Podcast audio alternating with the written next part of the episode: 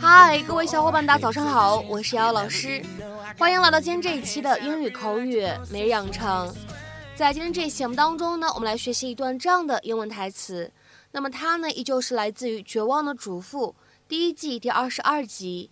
首先的话呢，先请各位同学一起来听一下这样的一段对话。Well, when? When I finish making the bed. Well, when?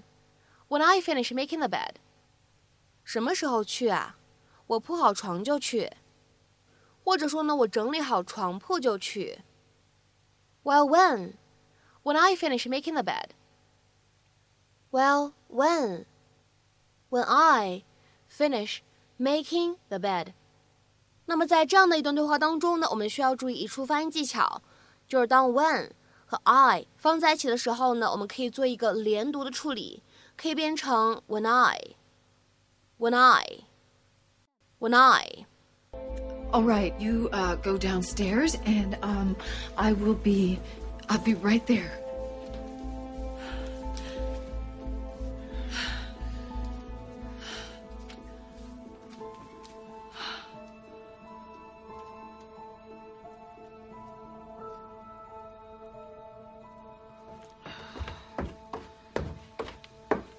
Daddy?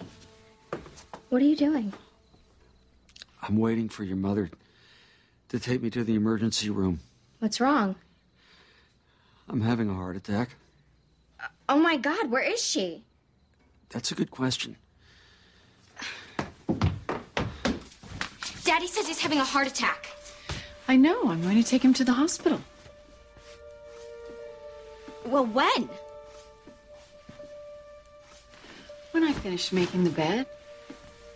What? I never leave the house with an unmade bed. You know that. But Daddy needs to go to the hospital. 今天节目当中呢，我们来学习一个非常简单的短语，叫做 make the bed。make the bed，它的话呢表示整理床铺、铺床的意思。我们来看一下这样的一个动词短语，它所对应的英文解释：to neatly arrange the bed coverings into their original positions。 将睡觉用的被子啊、枕头啊等等等等整齐的摆放到睡觉以前的位置。其实呢，就是老师刚才提到的整理床铺、铺床的意思。那么下面的话呢，我们来看几个例子。第一个，Please make the bed before you come down for breakfast。请在下楼吃早饭之前把床整理好。Please make the bed before you come down for breakfast。再来看一下第二个例子，It's good to get into the habit of making the bed in the morning. It's an easy accomplishment to start your day. 养成在早上整理床铺的习惯是很好的。这是开始新的一天时很容易达成的一件事情，或者说呢，这是开始新的一天时很容易获得成就感的一件事情。It's good to get into the habit of making the bed in the morning. It's an easy accomplishment to start your day. 下面呢，我们再来看一下第三个例子。Would it kill you to make the bed in the morning? It only takes a couple minutes. 早上起来整理床铺会要你的命吗？就只需要几分钟的时间而已。would it kill you to make the bed in the morning? It only takes a couple minutes. 下面呢，我们再来看一下倒数第二个例子。I never feel like I've properly started the day until I've made the bed. 直到我整理好了床铺，我才觉得我真正开始了新的一天。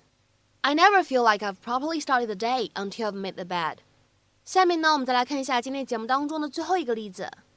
The maid goes to all the rooms to make the bed 那位女佣到每个房间去铺床，去整理床铺。The maid goes to all the rooms to make the bed。那么在今天节目的末尾呢，请各位同学尝试翻译以下句子，并留言在文章的留言区。妈妈曾教过我们在洗漱之前要先整理床铺。妈妈曾教过我们在洗漱之前要先整理床铺。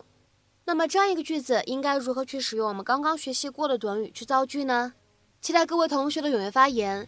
我们今天这期节目的分享呢，就先到这里，See you。